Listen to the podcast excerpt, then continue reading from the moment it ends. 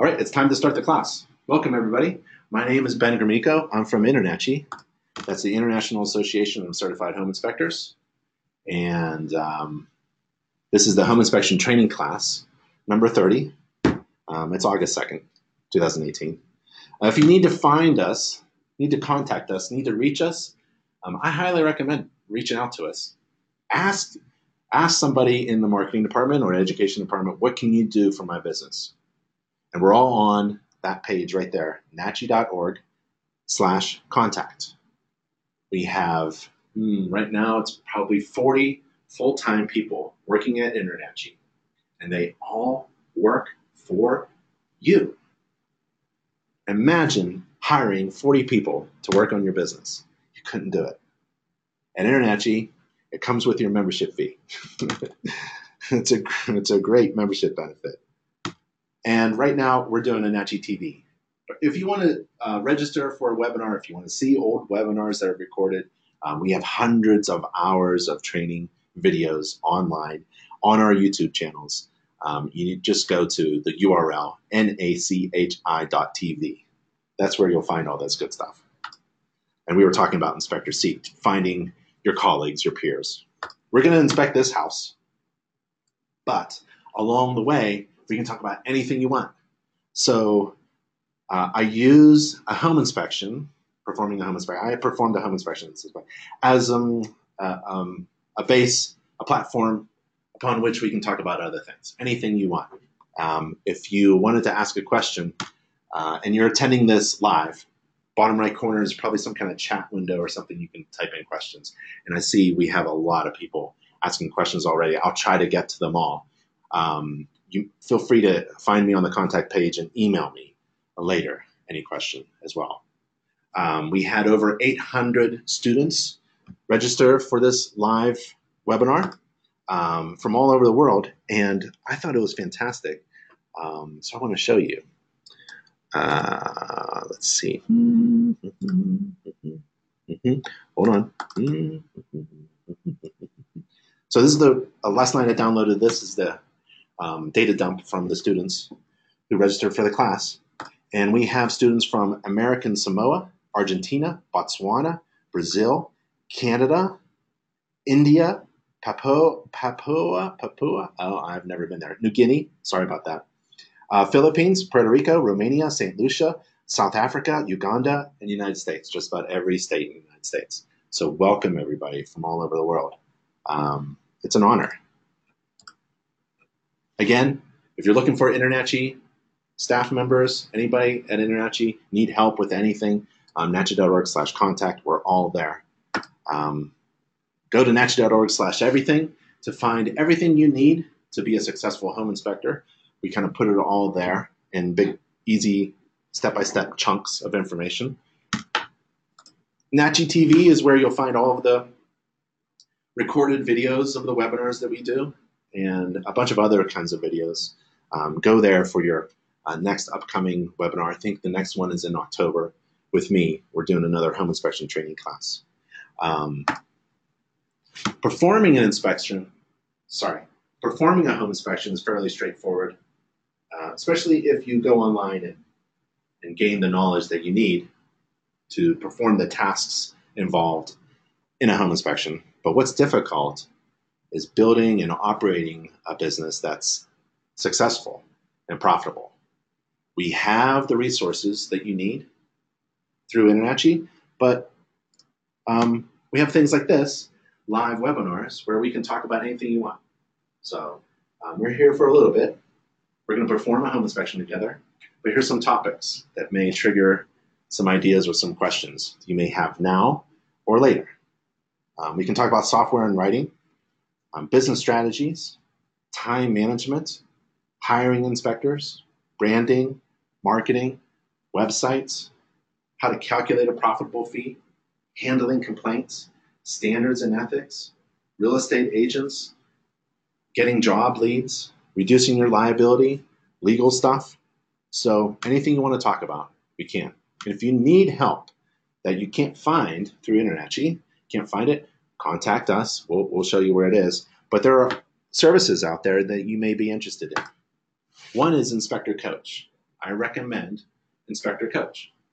Um, like I said before, there are no secrets to being a successful business owner. Um, there is eight steps to building a home inspection business, and it's a free download from that website. So I recommend going to Inspector Coach and download the eight steps to build a successful home inspection. It's a free download. You can go through the steps yourself, but some people need a coach or a mentor to guide them through the process. There's also um, on that website some free coaching orientation webinars, and there's um, a tips to marketing to real estate agents and home buyers on that page, inspectorcoach.com. Let's do a home inspection and let's make $1,000 today. That should be your goal. That was my goal. So I want to share how I made $1,000 a day as a home inspector. Actually, every home inspector in my company, that was the goal. They go out, they got to come back with $1,000 gross. That's gross revenue. Some inspectors come up to me and we talk about business and they say, we grossed a half a million last year. I'm like, wow. But who cares? What does that mean? I don't. Who looks at gross only, right? You could gross a million, right? And still be in the red. What's really interesting is knowing your gross revenue, but being able to calculate profit, profit margin.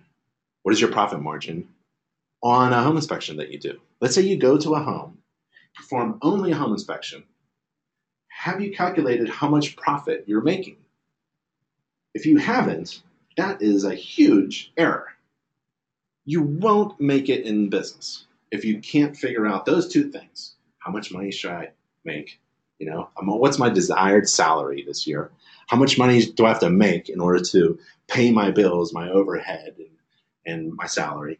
Um, and what is my net profit? What's what, what? How do I calculate that? We can calculate that. So here's what I did. If I can make thousand dollars a day, I know my net profit is in there. And here's how I did it. This is my actual schedule. I leave my house at seven. It's a little early, but I'm in business. I don't have a good job. I'm not making a good living.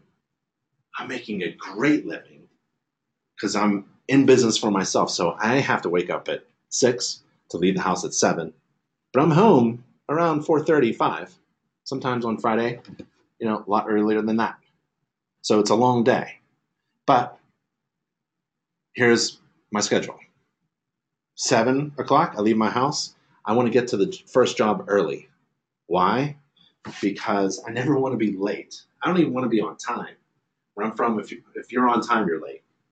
So I want to get there early so that I can set up, relax, look at the house, you know, and uh, think about what I want to do first and get ready to welcome my client who hasn't yet seen me yet. You know, so I'll make sure my breath is fresh. I've got a clean shirt, got five business cards in my shirt pocket. I'm ready to go.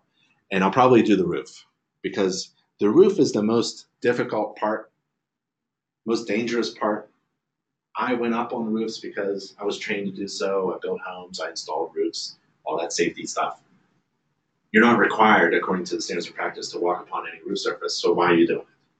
Don't risk your the, your life. I know uh, I have a friend who fell off a ladder.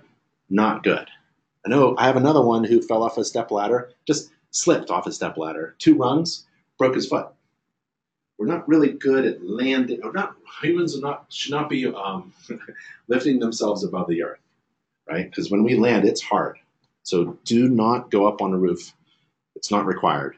However, I did. I went up on the roof, got there early, inspected the roof, inspected the roof from the ground, right? It doesn't require your your uh, client to be there. It doesn't require the homeowner to open the front door. If you can do the exterior, great. You're you're way ahead now. So I try to get there early. I do something before my client arrives. And around 8:15, I'm inside. So I do the roof and the exterior, and I'm, now I'm inside, right? And I want to do the major big systems to get them out of the way. I always just did the hard stuff first. Some inspectors do the kitchen first. That's like the easiest stuff. It's really where I want to end. It feels more comfortable, feels uh, like everyone wants to talk in the kitchen, so I can do a summary of the inspection in the kitchen. So I want to end there. I don't want to start there. I'll set up there, but I want to end there. So my beginning point is to start early, get up on the roof, do the exterior, and then I'm doing the HVAC system, hot water source, water supply coming in, drain going out, and the plumbing, right? Um, and then we'll do electrical and panel and, and the structure next. But I want to do those major. If I'm doing an inspection on a Saturday, and maybe there's an uncle who's an HVAC technician or something, I want to come. I want to go down to that HVAC system, and I want to do the hard stuff first, right, to get it out of the way and to show that. Um, well, my goal was to educate my client on how the home works and how to maintain it. Ideally, how to save energy, a little bit of that stuff. But I also want to um, set my client's. Um, I want to satisfy my client's expectations. Like, did we actually hire the right inspector? And if I can show them the difficult stuff first and get that out of the way, they'll be like more confident. That's why I always felt like want to do the hard stuff first. It's totally up to you. Whatever you want to do, right? The fun stuff is in the big systems like HVAC. At 10 o'clock, I'm in the attic, and that's now two hours, right? I start my first inspection at 8 o'clock. My second one's at 12. I, I did two a day. That gives me four hours in between. Home inspection takes me about three hours, complete, completely done, from 8 to 11. So when I'm in the attic at 10, I feel like oh, I'm almost done, really. I feel like I'm done with the inspection because it's what? Attic, mm, garage, interior, bathrooms, kitchen. And that is like nothing that's less than an hour for sure, right? I'm talking about time management. I'm talking about being efficient with your time. Why? Why is that important? Why am I not spending, why am I, who cares how long it takes, right? Because in this business, I want to, in a lot of businesses, I want to make sure I'm paying attention to this math formula where you put all your money on the top and you divide it by your time your gross is on your top, divided by the, the numerator, divided by denominator. Numerator is your money, divided by denominator, your time. If you're spending a lot of time making money, that's not that's a waste of time, right? You're not going to have a whole lot of profit, right? What you want to do is shrink your denominator, shrink your time by being efficient with your time. First, you have to manage your time and then be efficient with it. And I don't mean running, literally running through the house and blowing off responsibilities of providing a comprehensive inspection. I mean considering writing your report using a mobile device. That's how you can shrink the denominator. That's how you can save time.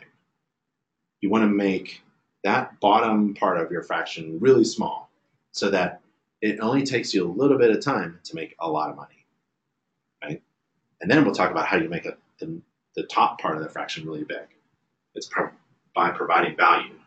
If you can provide, if you can overwhelm your clients with incredible value, you can demand higher prices. That means you can make more money. And if you're efficient with your time, if you're managing your time well, um, then the there's um, that ratio is really good for you to make a lot of profit, a lot of money, and come home before five o'clock, right? Uh, so at 10 o'clock, I'm two hours in essentially. My client thinks I'm about two hours in. I could have been there earlier. And around uh, 10:30, I'm in the kitchen and I'm thinking about printing stuff off and going through a summary and um, finalizing the report. Maybe playing some videos of some defects that I found that was always interesting for my clients. I filmed defects and then I played those videos for my clients at the end of the inspection. And this is what I gave every one of my clients. Nice three ring binder with a lot of stuff in it. So if I'm going to charge $396, that was our base price. We had a base price of $396 and then we added more money according to um, uh, size We charge a little bit more for size, distance, and age. The older they are, the more fun they are, but it takes more time.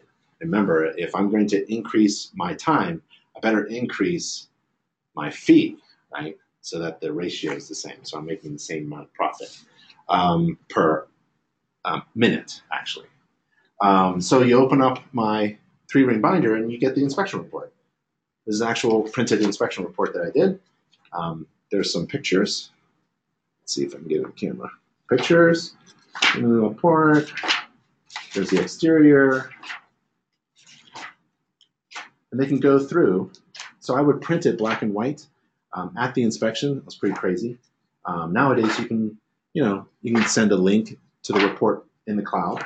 But my clients wanted to feel something, to have something in their hands. Um, and my agents like that as well. I worked with real estate agents. Um, so, you know, one of the tips of marketing to real estate agents is simply ask them, what do you, th- can you tell me what a, a good home inspection is for you? What's the experience like? You know, and then just provide that service. Um, have you talked to any real estate agents? Have you talked to them? What makes a really good home inspection for you? What is a really good home inspection report? What does it look like? And then just provide that service. If that's what they need, then provide that. Um, the binder held the home maintenance book, and then there was things like the I didn't have it back then, but I wish I did. The buyback guarantee, um, homeowner newsletter, um, and some ancillary uh, services.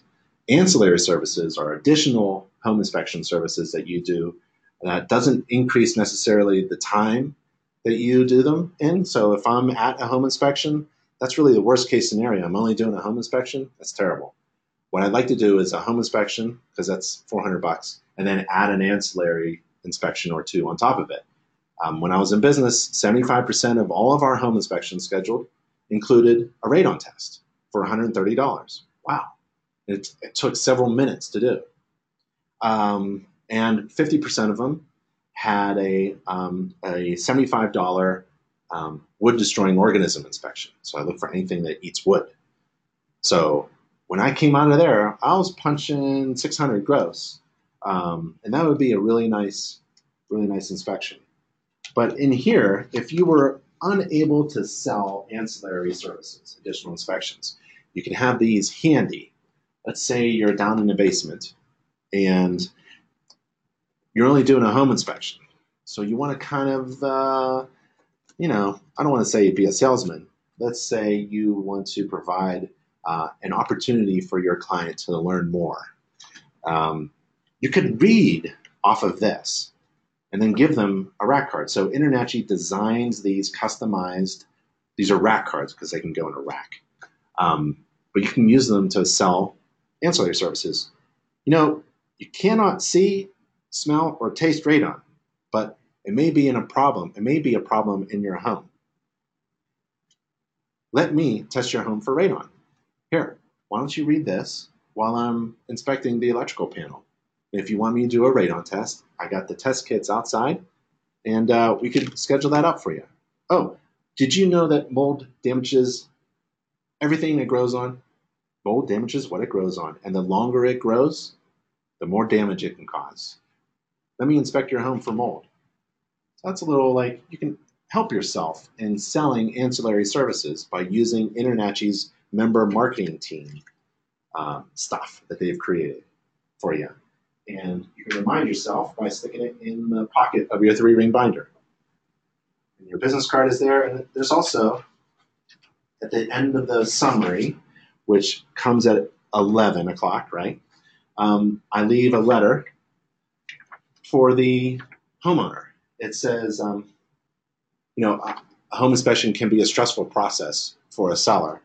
During the inspection, we make every every effort to respect your home and leave it as we found it. Yada yada yada. We looked over 500 different things. We try to put things back. Here's a list of some of the things you may want to check after I leave that um, you want to put back where you had them.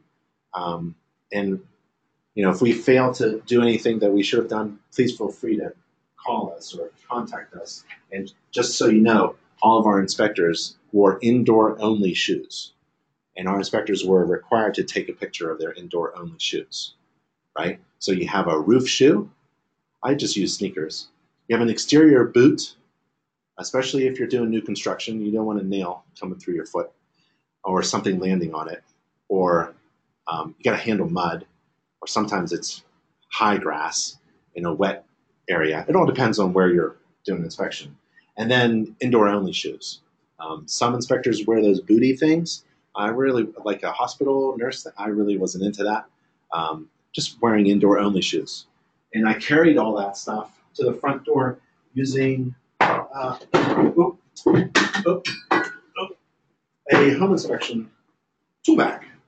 This um, this is a new tool bag, but this is exactly they still make it.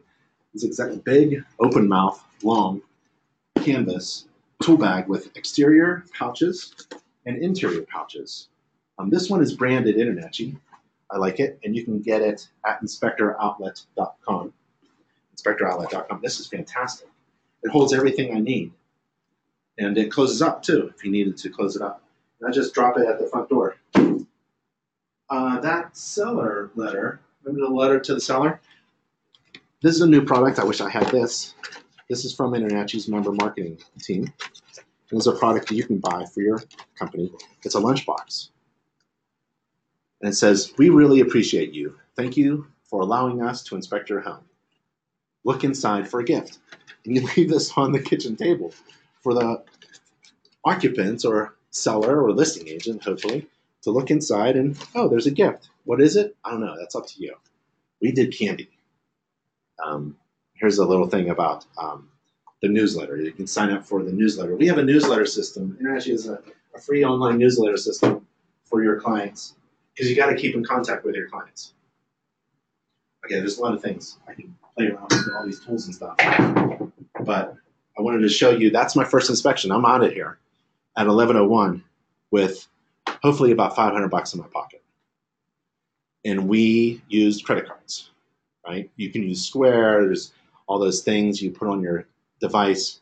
If um, if you don't have um, if you don't have a thing for accepting credit cards, um, what you want to do is nachi. Oh, there we go. N-A-C-H-I.org merchants to get a, um, a credit card swiper. I don't know what they call them. So you can set, accept credit cards man, when we started accepting credit cards and no checks, uh, it was so much easier for our clients to pay us. Um, so that was kind of cool.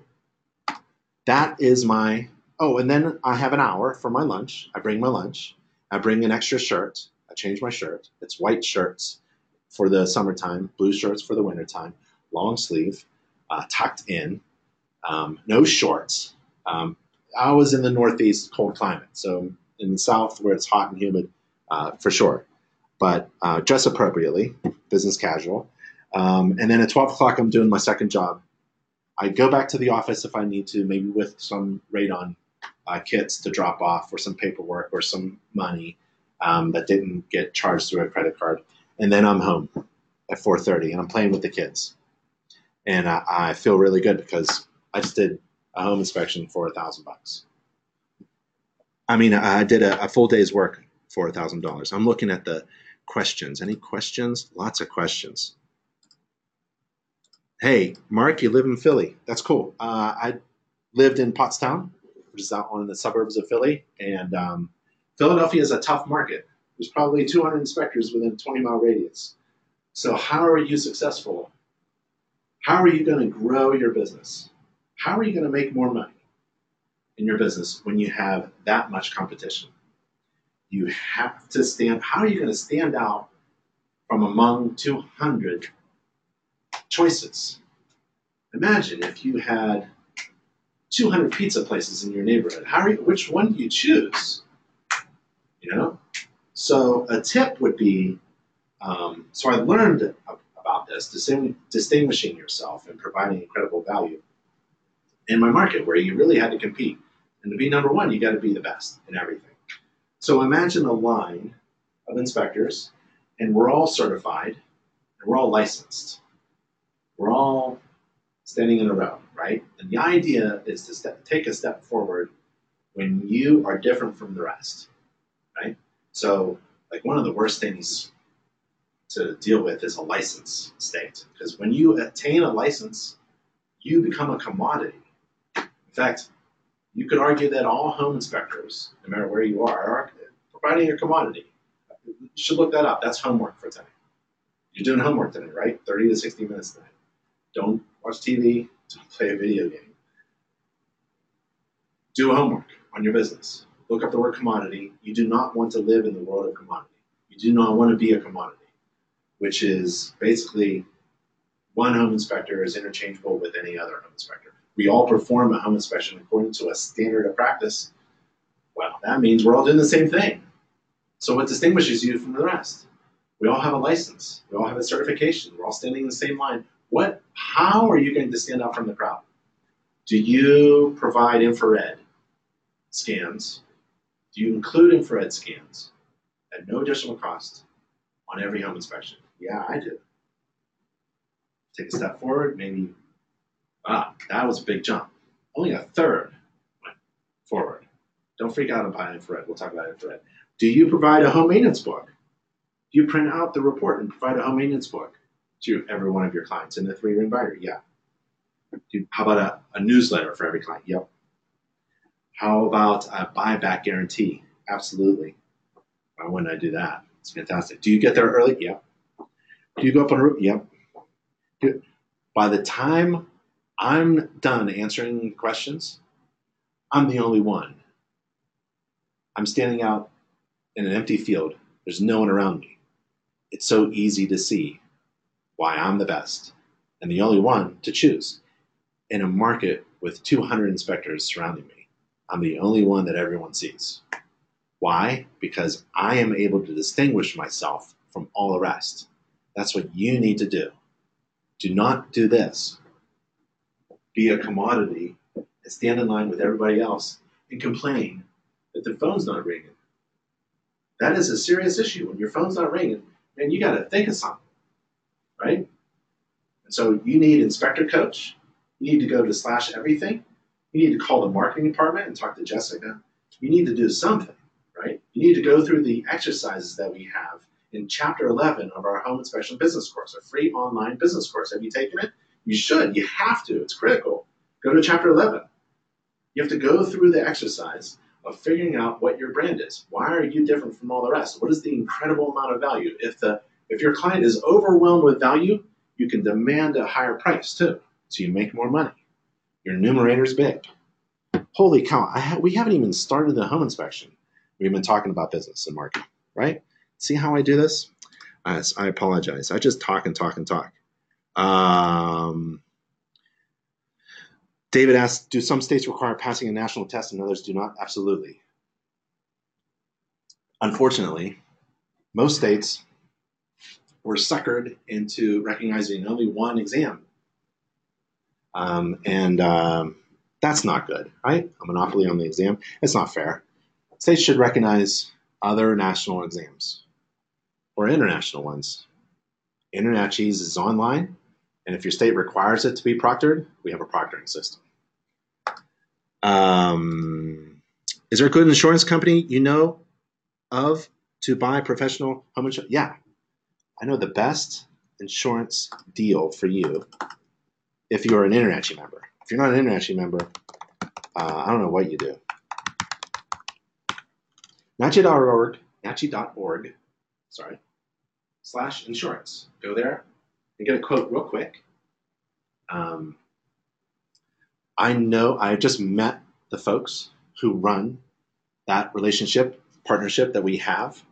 InterNACHI members are recognized by this insurance group. It's a fantastic deal. You can get general liability, protect your tools in your truck, um, protect yourself, um, protect yourself from damaging. You know, I I um, I damaged something valuable in a home once. No big deal. I had insurance. There's E&O insurance too. It kind of relieves you of this burden too. Ah, like you know, I'm I'm protected. I can protect my house. I don't have to worry about it going very far. And this group here has a layer of defense in between you making a claim for your client or with your client, right? So take a look at NACHI.org slash insurance. Um, also, NACHI.org slash buy. That's the buyback program.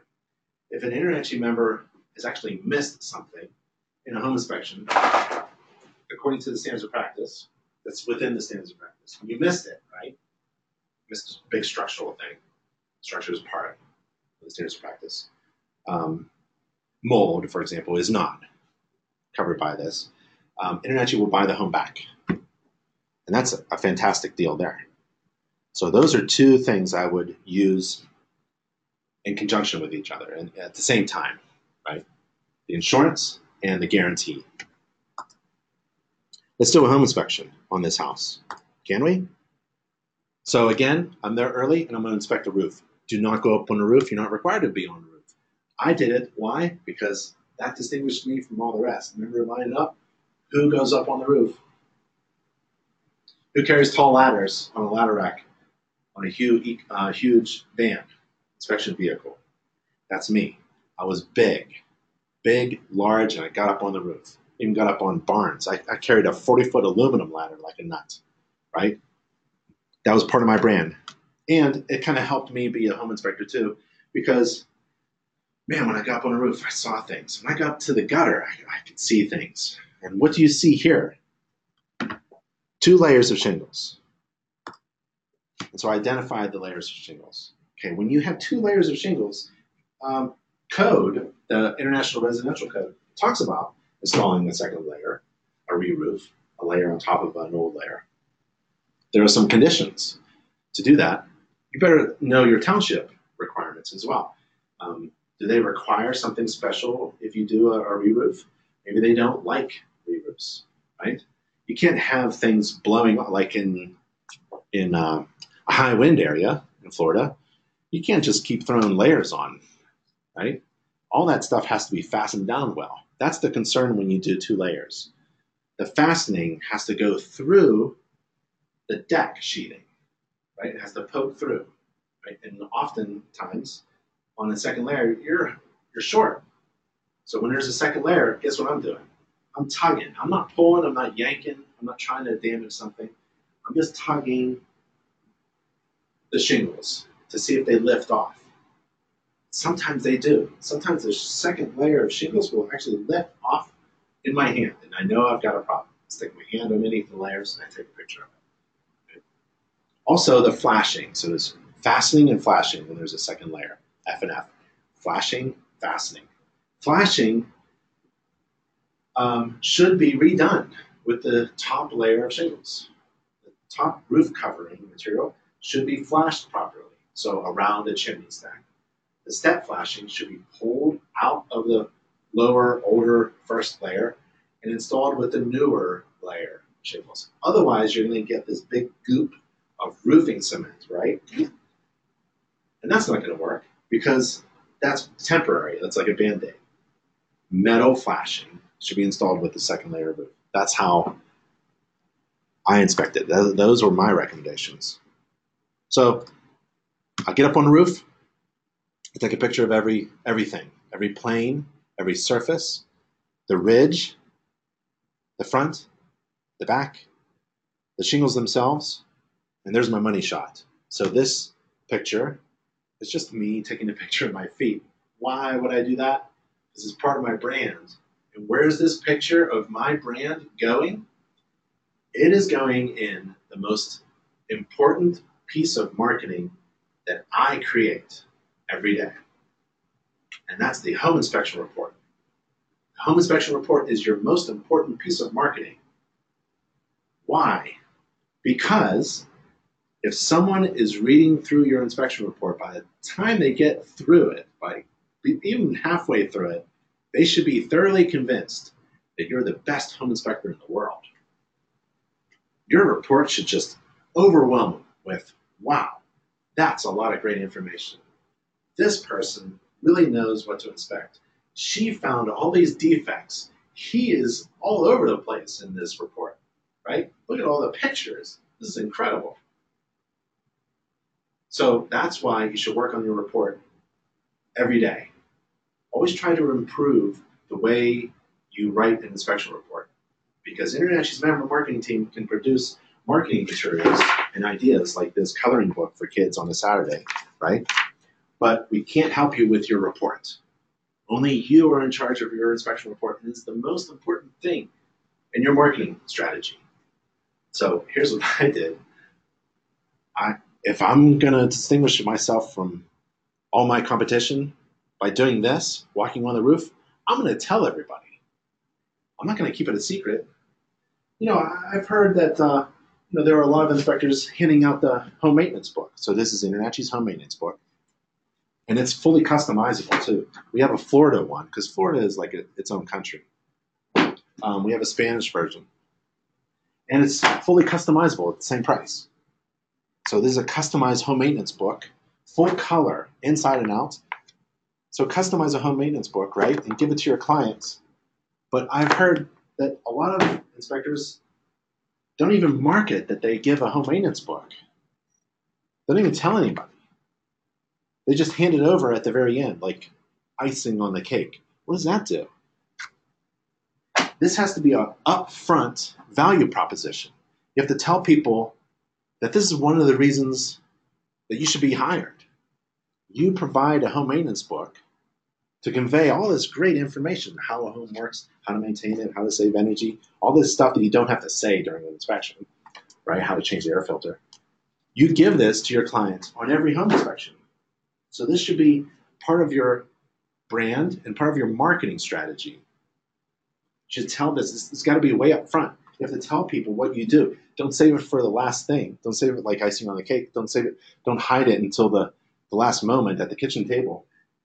Tell people what services you provide. If you do infrared, if you use a moisture meter, say you use a moisture meter, right? Put that in your report so that people who are reading your inspection report see that, oh, they use special tools.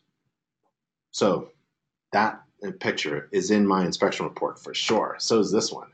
I get up close and personal with everything that I inspect. I love that shot. That's cool. You just see me on the roof doing all these crazy shots, right? it's not just pictures of um, shingles like this. I know what that is, you know what that is, but my client doesn't know what that is really because there's no scale. What is it? So that's why my hand is in the picture of many, many, many shots have my hand in it, right? Okay, so I take pictures of the roof. I'm looking at the top surface. It looks in pretty good condition. I don't see anything wrong really. The flashing around all the vent pipes were redone. Yay. Sometimes they're not. Here's a chimney.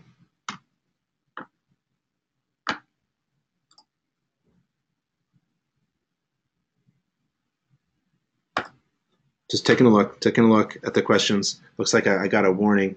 Looks like my audio is good. Okay, so here's um, a chimney stack. Here's um, the chimney stack, metal chimney stack, uh, double triple line from the fireplace, from the heating system. I'm not sure. Um, I'm going to reserve my description of this until I know what's going on inside. I think it's a fireplace. So I'm going to look, look. Ah, yeah, right? Um, it's probably some soot from a fireplace. So I'm gonna take a look inside. But I don't know. Like I'm gonna just reserve. You you're allowed to, right? A lot of inspectors get in trouble by saying, "Oh yeah, this is from the gas hot uh, hot water tank." You know, you have no idea what's going on. Is, the, is this the heating system? Is the heating system? Maybe it's an oil fired heat. I don't know. I don't know what's going on. It's okay. You don't have to know everything while you're inspecting because that's where you get in trouble, right? I mean, if you looked at something and you don't know what it is, you know what the best thing to do is? You know what the best thing to set, tell your client, best thing to say out loud if you're asked? I don't know what that is. Or I don't know. But you know what? If you give me till tonight, right? I'll research it and I'll find out what that thing is and we'll get an answer. I'll get an answer for you for sure. I'm not going to let this hang. I'm going to find out what this is. One, it benefits your client, obviously, but two, most importantly, benefits you. You get to learn something new. So if you don't know what's going on, it's okay. Just say, I don't know what this is. Maybe you'll find out later. what it is. Uh, there's the rear yard, really nice. Gutter shot, that's a gutter shot. It's filled with stuff. That's okay, it's not clogged. No big deal. Soffit vent, ridge vent. Now I'm coming down my ladder. I'm getting to the ground, and I'm thinking exterior. I'm gonna do the exterior next. But at this moment, when I step down on the ground, and I'll finish up with a couple things, I'm using a mobile device and I have inspected an entire system, the roof system. I've taken pictures, video, and I've written the inspection report of that section. So I'm done. When I step off my ladder and I'm on the ground doing the exterior, getting ready to do the exterior, or maybe welcoming my client because they're in the driveway by now. Remember, the roof is first, exterior for me, exterior second. I'm done with the inspection of the roof. I'm done writing about it as well. Maybe I could, if I'm good at this, sometimes I'm not good with technology. Technology is great when it all works, right? So, mm, uh, uh, uh, let me get this over here. So this is my phone. Oh, that's my wife. Sorry. Okay. Um, Spectora is a software I have on my phone. Um, oh, darn it. Oh. So I have um, Home Inspector Pro. I have Home Gauge. I have Spectora. I also have Pitch Factor. So this is an app. It's kind of cool. Um, uh, okay. Um, so it, it, allows me to measure. Um, there's my web camera. Let's see what degree it's on. So it's basically level, but let's say it's off a little bit, right? What kind of pitch is the roof? Well, it's a 412. And I can take a picture of it and I can produce it put it in the report as well. So it's there's a pitch factor here. And it's pitch factor is the app, at least for my iPhone. Okay, go back. Spectora. So here's Spectora is a really good software that I like. Um, my fingers are fat and they've got big buttons. So um, that's why I like it. So here's the report. I'm taking a picture of the house. I want to use that photo in the report. Uh, my client is there, and my agent is there, and inspection details. Okay, so can you see that? Is it on the screen? Yeah, I think it is. So my client. Um, if you want to take a picture of your client, right? Let's take a picture of your client. Here's a fellow. That's a fella. Um, it's furnished. Uh, is it really furnished? Yeah, it is furnished. Here's um, here's the furnishings. Right, I'll use that photo, and uh, there's the furnishings here. I'll use that photo, and furnishings there. Use that photo. Um, it's uh, detached. Um, it's clear. Um, let's see. That's done. Mm, go back. I'll do the roof, the roof covering materials. Um, I inspected it from the ground and the roof and uh, take a picture of the roof. There's my feet. And um, take a picture of uh, the flashing detail. And there's that. And um, little video. Sometimes my the connection between my phone and my desktop fails. I'm to do pictures and video. Let's see what happens. Ah, I knew it. So I did it again. Let me move over. So let me connect these two again.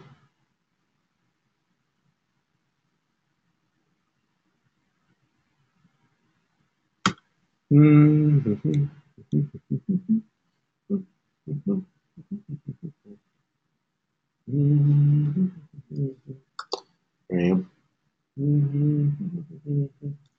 I took a picture of the roof and a video of the roof. And let's see. Um, unable to walk upon the roof surface um, because I take a picture because there was snow or something. And then um, recommendations here. I see some cracked roof covering. Um, also um, missing the roof covering. And let's take some photos of that. So here's a there's a bad roof picture there, and um, draw a little arrow if I wanted to. There's little arrows. I hate arrows personally. Um, and then uh, there's another one where it's bad. Thumbs down means that's not a good thing. Um, again, I can do uh, little arrows if I wanted to. And then improper flashing, I can flag that um, or just take a picture of it. Improper flashing. Okay, so a couple minutes, and I'm taking pictures and I'm writing comments as I inspect. And when I'm on the ground, I'm done with the roof inspection, done with taking pictures, done with taking videos, done with writing the report. Because I want that denominator of that fraction really small, right? Uh, let's save it to the cloud. So I'm uploading this report to my account. Boy, I hope I do this. I hope the Spectora guys are not paying attention because I'm not very good at this technology stuff. Um, but I'm actually a very, very good candidate for this. So I'm going to um, take a look at my reports. Um. Where are my inspections?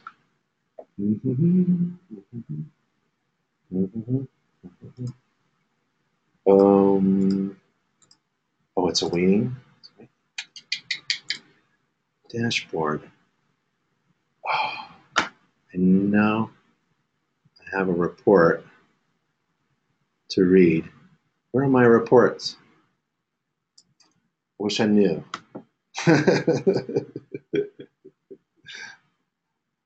Let's see. Oh. There it is.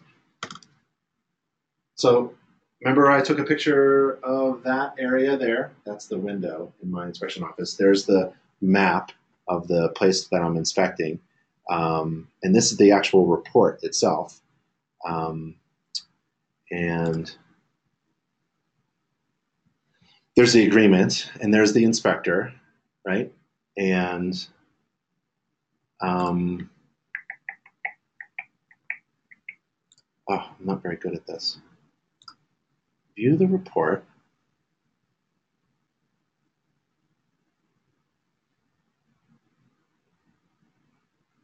Reports, publish all. View. No. Click the wrong information. View. Thanks for your patience. So this is the full report. It looks like a website, actually. There's a picture of my client. Do you remember me taking a picture of that? Um, there's uh, occupancy. Remember, I took three pictures. It was occupied house. Um, there's the roof section. Um, the roof is covered with shingles, and we've got even a video and there's a, an illustration. And here's some problems. We have cracked roofing materials. We've got some pictures of the of the cracked shingles. Um, and another illustration, if you wanted to put an illustration in there. Um, and then I haven't done the rest, but I was doing um, the attic section prior in this in the morning, trying to do a good job for you guys. But here's the summary of the report. Um, this is an actual report. You can download this as a PDF too. It's right here, download the PDF. So why I like this is it looks like a website. It's dynamic. It moves around. You can watch videos. The summary is kind of cool. Um, the full report actually shows how many items that you inspect, right? And how many recommendations that you've made. And it's, um, it's, it's a really nice way to read the report. Here's the limitations. I, I, attempted to walk on the roof, but I couldn't do it. Do you remember that? Here's the standards of practice. And there's the report itself. It's really nice. It's a really nice software. So forget about the actual software itself. Spectora is really cool. What's, what the point is that I'm able to manage my time and make more money by providing incredible value. My client gets this incredible report that beats all other reports.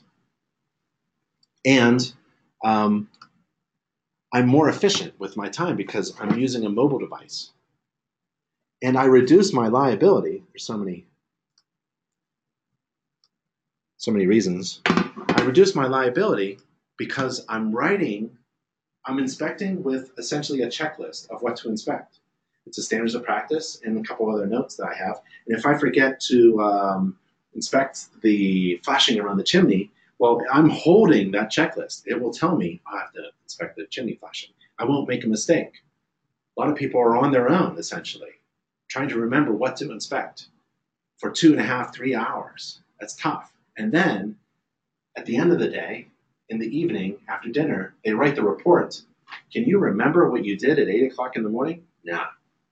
So going mobile helps you manage your time, makes your denominator small, it makes you make more money, allows you to make more money, allows you to realize more profit. It's very easy to make your time more efficient when you go mobile. Yeah? By the time I get down to on the ground, I'm done with that system and I'm thinking about other systems. Let's talk about how to create, um, how to write about defects. What kind of defects are there? Well, there's a lot of, lot of questions. Emmanuel asks, what other services would you recommend a new business just getting started? Um, it sometimes uh, depends upon your climate or the the type of homes that you have. So um, for me, northeastern cold climate, um, there was radon. Uh, I'm now in Colorado. One out of every two homes has radon. So all home inspectors are doing radon. Well, not not all home inspectors. Some. Uh, for me, uh, cold climate, I was able to use infrared. Um, here's my infrared camera. And what I did was, because um, things are cold, and uh, summers are really hot and humid. Um, so this is my infrared camera. Sorry. There we go. And this is a FLIR C2 camera. It's about 400 and something dollars through Inspector Outlet. Uh, you uh, select that you're an InterNACHI member. You type in your InterNACHI member to get a discount, a special price, um, just like everything else. InterNACHI membership benefits you in many ways. Um, and I included this with every home inspection. By, by doing that, I provided an incredible amount of value. So this was an extra service, but I didn't sell it as an extra service. I used this as adding value to my core service, home inspection, to make my home inspection service really valuable so that I can increase the price.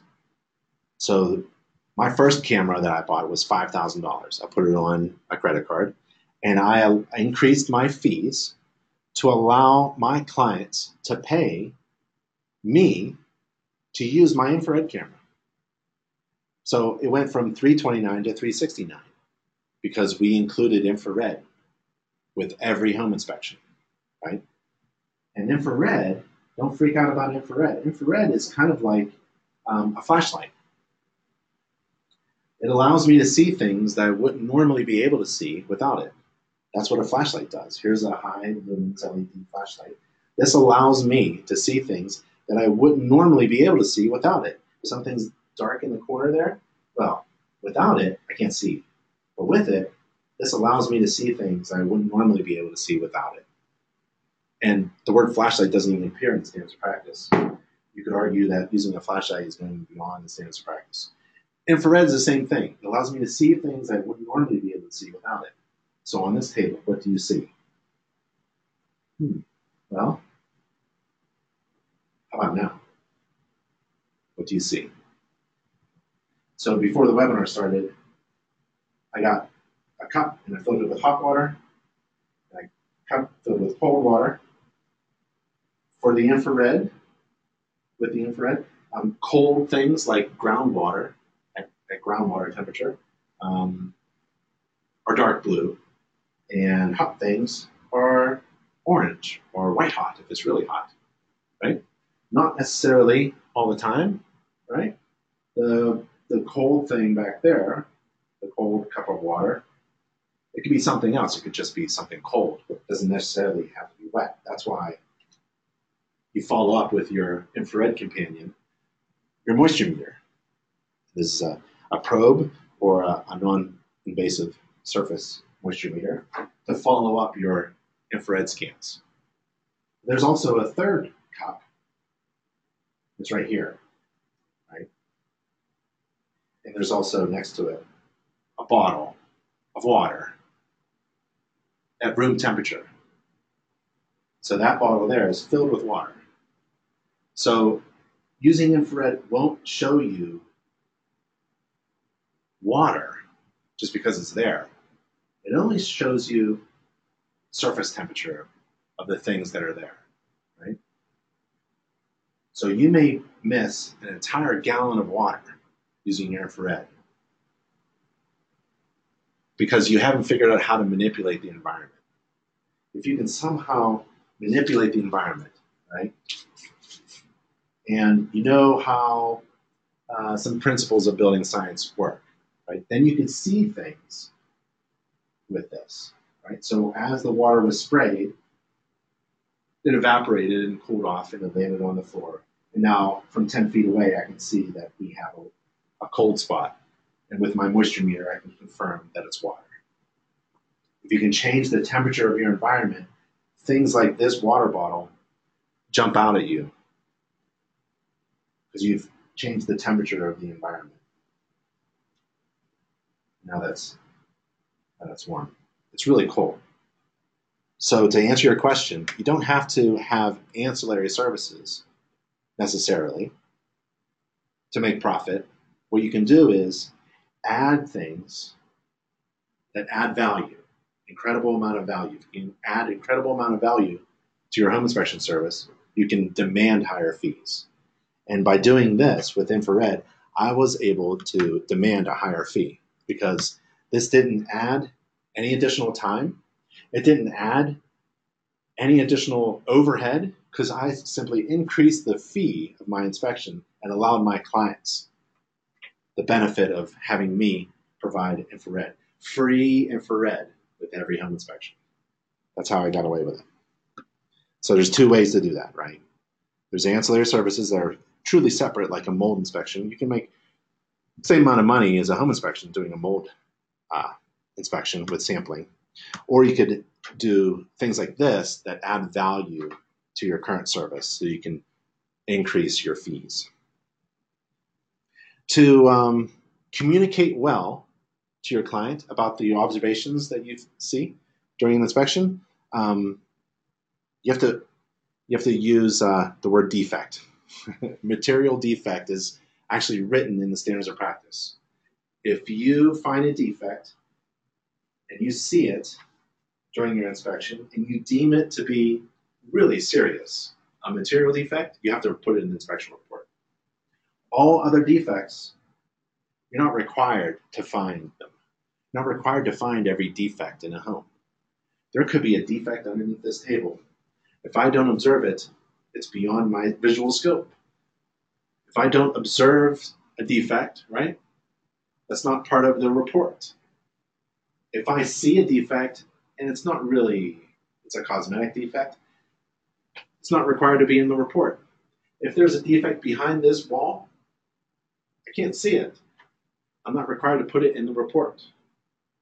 There's only one defect that's written in the standards of practice, and it's a material defect, and that's the one that could hurt somebody or have an adverse impact on the value of that. If you see that defect, you deem it to be material, have to put in the report.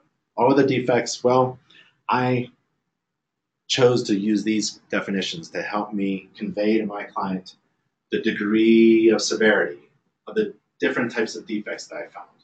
Because a lot of my clients were first time home buyers and they have no idea what's going on.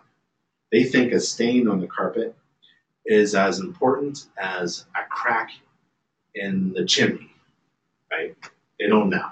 So some things are cosmetic, some things are minor, like a, a dirty air filter, which can be fixed by a homeowner. That's a minor defect. A major defect is a hole in the roof, has to be fixed by a, a professional. And a material defect, well, that's going to hurt somebody. So Those definitions are in our glossary, the InterNACHI online glossary of definitions. You can use them. Feel free to use them or use something else. So at 8 a.m., I'm done with the roof inspection. I'm also done with writing the inspection report. And the recommendation is to write your inspection report as you inspect in order to be efficient with your time. So we're going through the house and we're taking pictures of everything. There's the deck flashing. Got to have ledger flashing. And there it is up close. And it's installed. It looks pretty good. The railings, I kind of wiggle it. You know, it's supposed to hold 200 pounds in any direction. I'm a big guy. I don't want to have a party out there and fall off the deck through the railing because it's weak. And there's me stepping on the deck. You know, on some decks, well, on all decks, I, I kind of do the wiggle. You know, stand on the deck and grab the railing. If it wiggles, that's a that's a defect. That's a major structural problem. Right? It shouldn't move, really. There should be a graspable handrail for the stairs. This handrail is not graspable. I'll put it in the report as a safety issue. I don't want anybody falling down. You got to grab onto a, a handrail. It has to be graspable or graspable, graspable. I don't even know if that's a word. I think it's in code though. And I take a look at the understructure. I want the, the floorboards of the deck to be securely fastened to the ledger board. And I want that ledger board to be lag screwed or bolted or fastened in some approved way. And I like to see that flashing. That's nice. If you go to nachi.org slash gallery, nachi.org slash gallery, we have a huge library of um, a gallery of inspection images and illustrations that you can add to your inspection report. So if you go here, um, that's what it looks like. Whoop. So there's the ledger flashing, and you can use illustrations to help you communicate to your client what you're talking about. Right? And so there's the there's the flashing there, the detail. And all these illustrations, we have thousands of them in our gallery. They're free and online to our members to help you, remember what I said before, improve your best marketing piece, which is your inspection report. Always be working on your best marketing piece. That's your inspection report. Um, if you wanted to learn about how to inspect uh, decks, uh, you wanted to gain more knowledge in that, you can go to our education page, which is nachi.org slash education. Um, you go into the search field.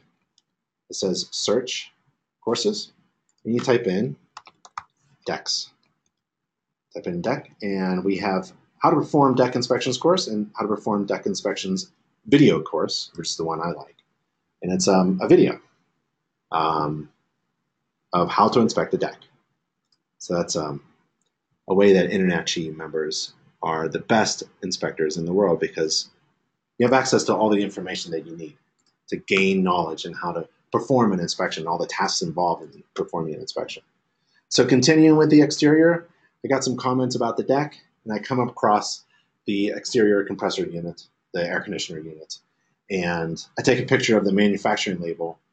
I could use it to determine a few things like the size um, and the age.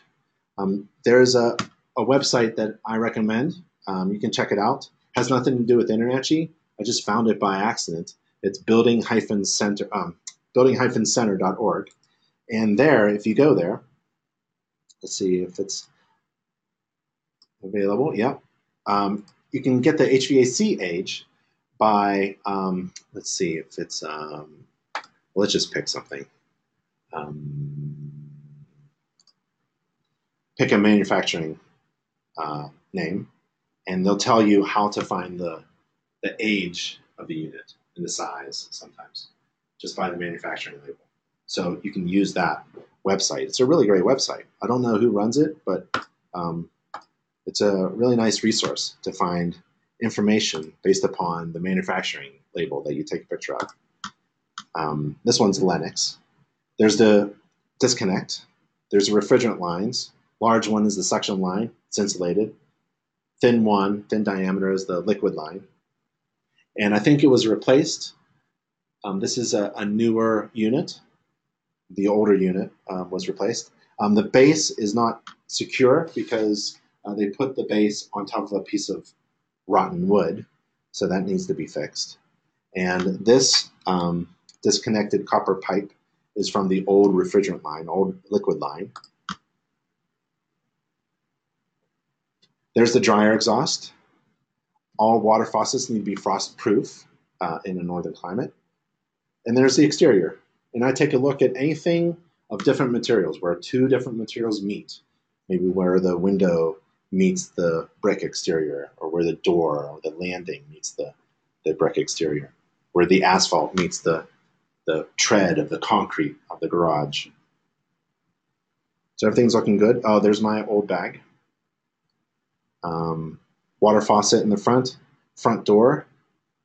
So when I inspect a door or a window on the exterior, it's typically the same process. I go counterclockwise. Um, it's bottom left, bottom right, top right, top left. I go around like that. I take a look at the windows in that way. I take a look at the doors in that way. I take a look at the flashing areas in that way. The, I'm looking for wood rot up here and flashing up there. Um, same thing with rooms. I go counterclockwise, so I open up a bedroom and I'll go to the right and I'll go all the way around. If I'm on the exterior and I have a detached house, do the same thing. I go to the right and I go around. You know, I may take my client around real quick in the beginning, and then let them go inside and do what they want to do, which is like take measurements and think about renovating and putting granite countertops in. And then I'll go myself and I'll take about 10, 15 minutes on the exterior. The exterior is very easy.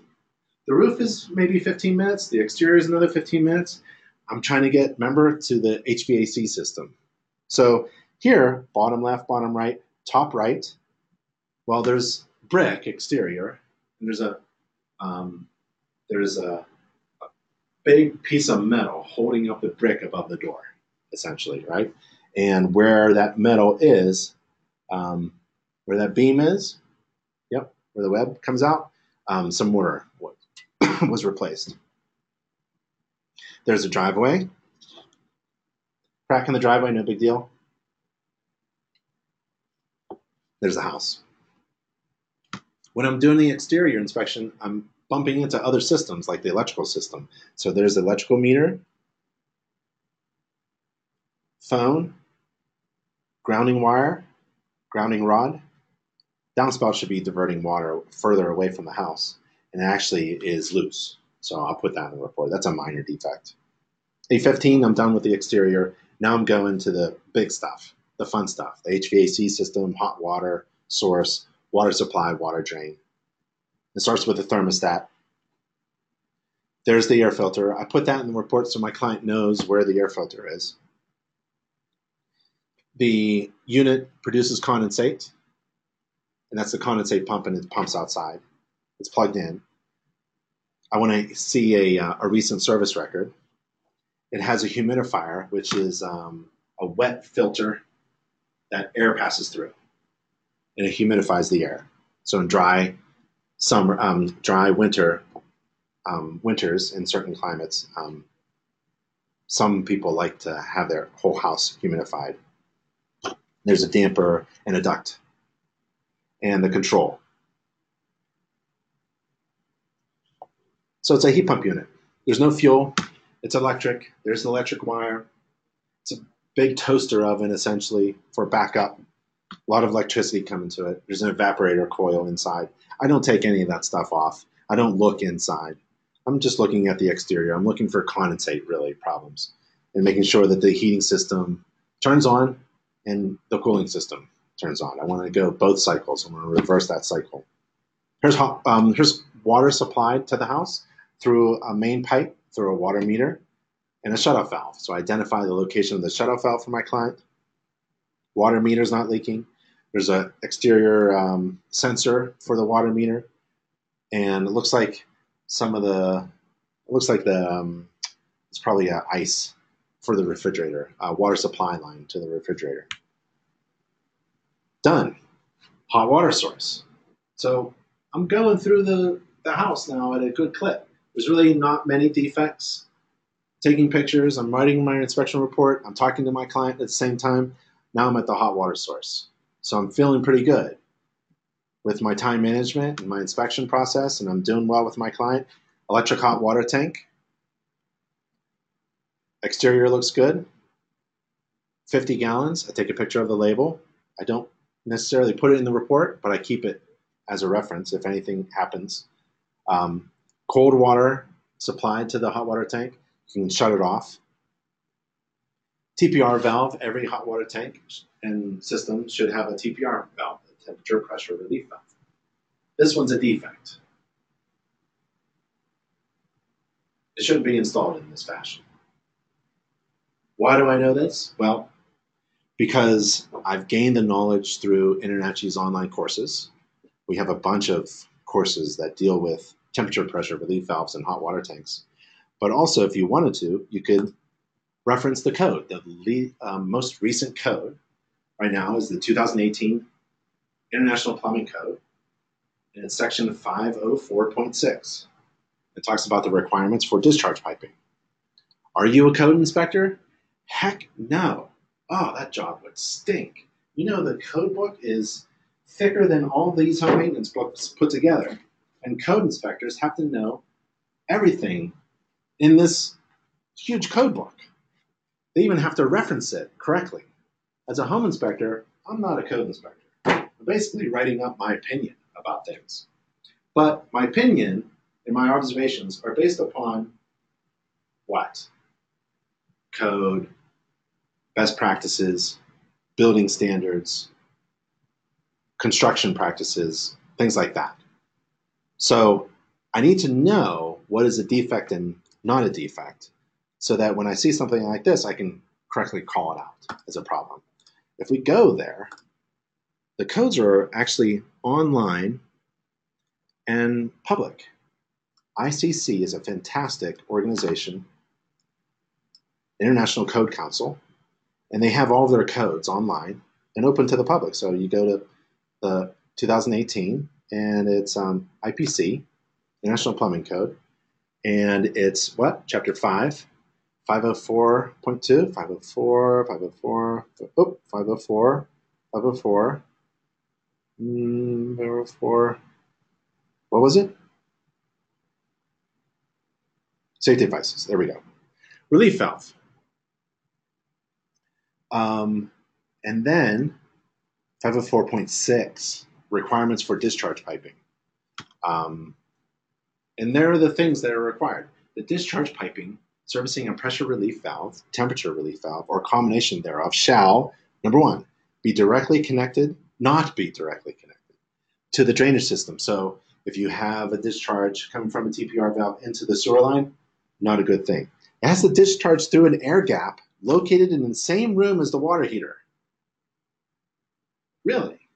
So the hot water tank has to have a temperature pressure relief valve, and it has to discharge through an air gap, which is a space, right? It's basically a space above any kind of drain or water level. It has to be in the same room as a hot water source. Wow.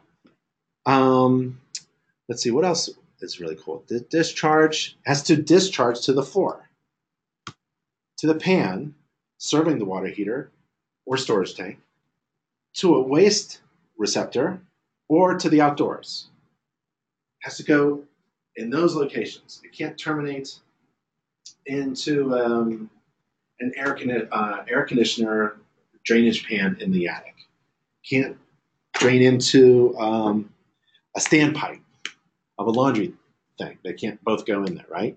Has to discharge to the floor, to the pan, to a waste receptor, or to the outdoors. Has to discharge in a manner that doesn't cause personal in- injury or structural damage discharge to a termination point that's readily observable by the building occupants. So it can't discharge somewhere where you can't see it, right? It has to be readily observable. It can't be trapped. It has to be installed so as to flow by gravity. Number nine has to be installed so as to flow by gravity. Ah, what's that? Right, so that's not going up is no good right? That's how I read the code. That's how I interpret the code. If this thing's going up, that's no good. Um, and a couple other things that make this wrong. It's also discharging through the wall. It goes through the wall into another area. So that is a defect. That, sorry, that's a defect. And I really, uh, I like reading the code. I don't know about you, but this is a cool thing to go to the code and learn all the, the 14 things that have to be um, installed, the requirements of this discharge. There are 14 requirements for this discharge. It's, how are you going to remember that while looking at the discharge during the inspection? Your mobile device. Put software, your report software here. You can add notes to yourself to make sure that everything is good with that temperature pressure relief discharge pipe. If it helps you reduce making mistakes, if you carry your inspection software with you with a mobile device. So that's my pitch for doing the mobile. Um, now I'm on the electrical and the structure, right? I did HVAC, hot water, water supply, drainage. Now I do electrical and structure. If I can get through this, I'm doing good with my time. There's the electrical panel. 200 amp, two fingers means 200 amp. Um, no more room, and they're going to half breakers now. And not every breaker is on.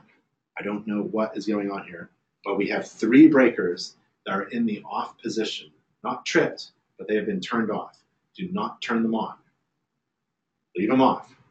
Take a picture of it, put in the report. They're not identified.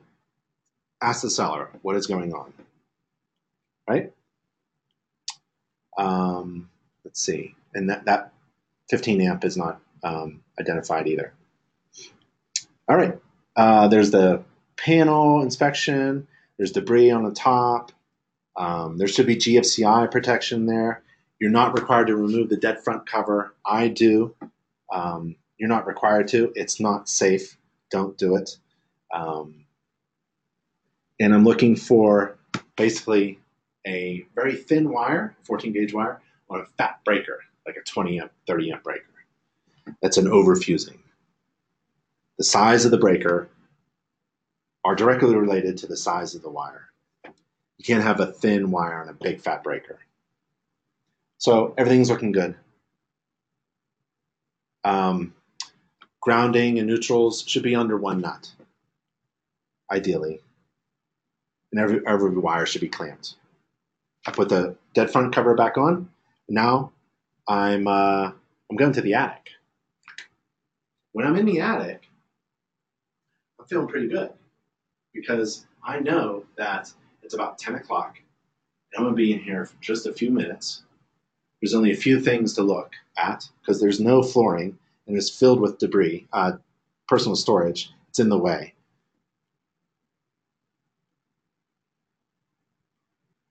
Truss built, blown in insulation, but the thickness is about three and a half inches. The bottom chord of this truss is a two by four. That means three and a half inches tall. And I can see for sure the bottom chords. So it's less than three inches of insulation all around. These people are punching out a ton of energy in the summertime, especially. I bet the second floor is a different climate. It's so hot up there. You can't cool it off. This is why, right? Partially why. So they're wasting a ton of energy. And it looks like they tried to add insulation with some batt insulation installed, and they blocked the soffit vents. Doesn't help at all. So I'm looking around, I'm looking around, and I see a bucket to the right. Why is there a bucket? I love when I see buckets in the attic space. And that's leaking. So it must have been a leak from, possibly from the prior roof um, if it was leaking um, and they fixed it. I'm not sure.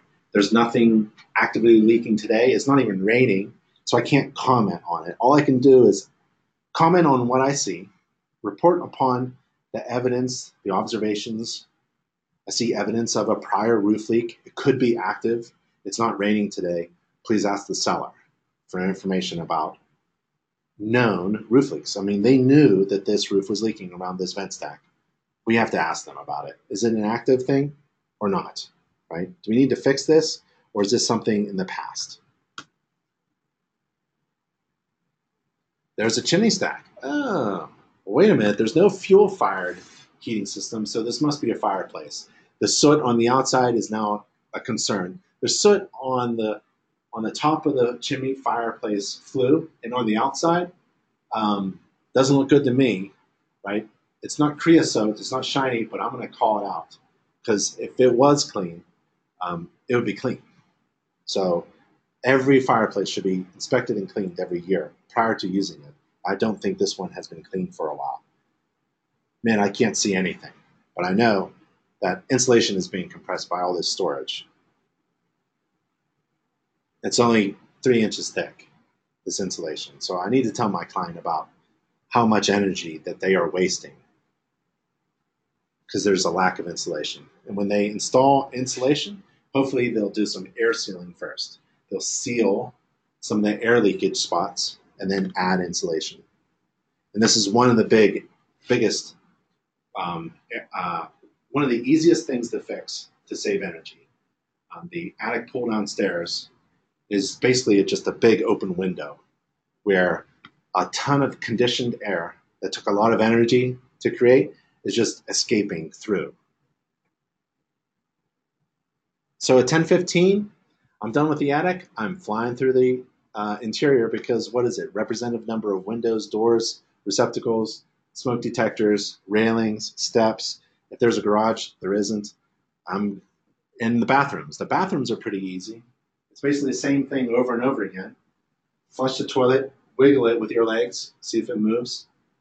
Hot and cold water to the sink, open up the cabinets, touch the trap, the valves, uh, hit the GFCI.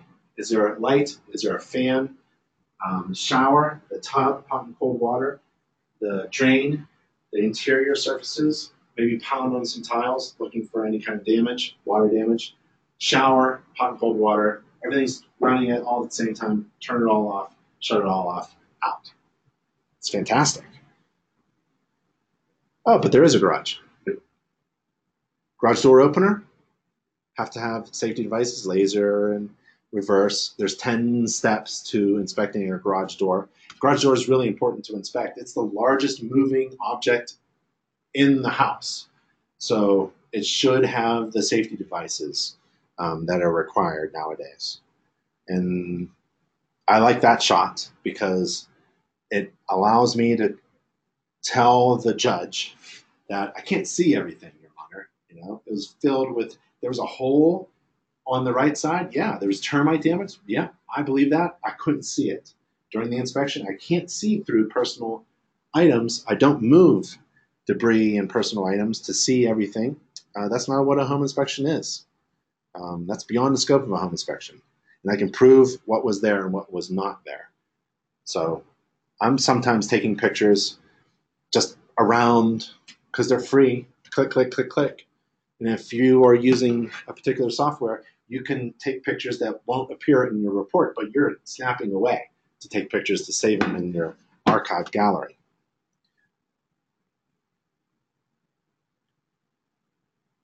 Okay, so the discharge for the condensate goes into the sewer line. it doesn't go outside. Why they don't just follow the refrigerant line and go outside? Discharge that condensate outside. You can follow the refrigerant lines. Just attach it to it if you wanted to, and go outside.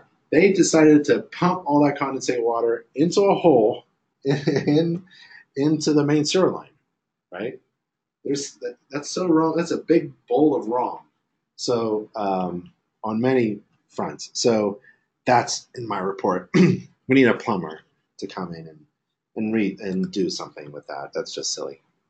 So uh, and there's the cleanup. And there's the refrigerant line. They could have just followed it there, but they didn't. Um, the door itself um, is not fire rated. So there is some code that you use. You use code as a foundation upon which to build a really good um, knowledge base about how to perform a home inspection. You're not doing a code inspection, you'll even reference code, but you'll reference it mentally, right? Because you need to identify things like this, like this is not a fire rated door. Um, so I'm going to flag this. We need to replace that door so that everyone is safe. Um, there's the fireplace. There it is, pre-factory. You're required to open, open and close the damper door on the fireplace according to standards practice. I take a picture of the flue. I'm not required to inspect the flue, but I'm going to take a picture of it. Here's the problem. I don't know what that is. And I'm not required to know what it is. But it looks like bathroom silicone. it's white silicone that they filled the cracks with. I don't know what is going on. Um, the panels can be replaced. They're expensive. Uh, it's fairly easy to replace them. When they crack, there's sometimes a wire mesh inside that's exposed. You don't want heat passing through the fire brick, the, the fire rated uh, panel, heat resistant uh, panel that looks like brick, but it's fake. It's just those panel walls in the pre-factory, but they're about an inch thick. They need, they need to be replaced. They can't be siliconed uh, and patched. That's just a fire hazard. So this is a lot of fun. I'm having a lot of fun with this home inspection. Um, I have two windows here um, that have fogged window panes, lost seals. Uh, I want to show that I'm looking around as much as I can on the basement floor especially. Um, basement floors are kind of cool. Um, and any smoke detector that's yellow should be replaced. So I have this. They still make this, Hydro Shark. Uh, remember that inspectorcoach.com, inspectorcoach.com. Um, she has a link to this Hydro Shark. It's kind of cool. It's an extendable moisture meter with probes, right? And I, as a home inspector, I don't care what the actual humidity level is. I'm not measuring anything. What I do is um, it gives me an audio, video, an audio and visual indicator of moisture. So there's no moisture in my weather. It's a good thing. But this is what I would do during my home inspections. I just go around and I check, right? It's really cool. I like this tool a lot. And I'll put those um, pictures in the report, if I can remember. There's a defect here. There's no handrail for the steps. So you need a graspable handrail on all steps. Um, for me, it's all steps. Um, code, I think now it's it's like four or six steps until a handrail is required. Forget that. You know, there's no way.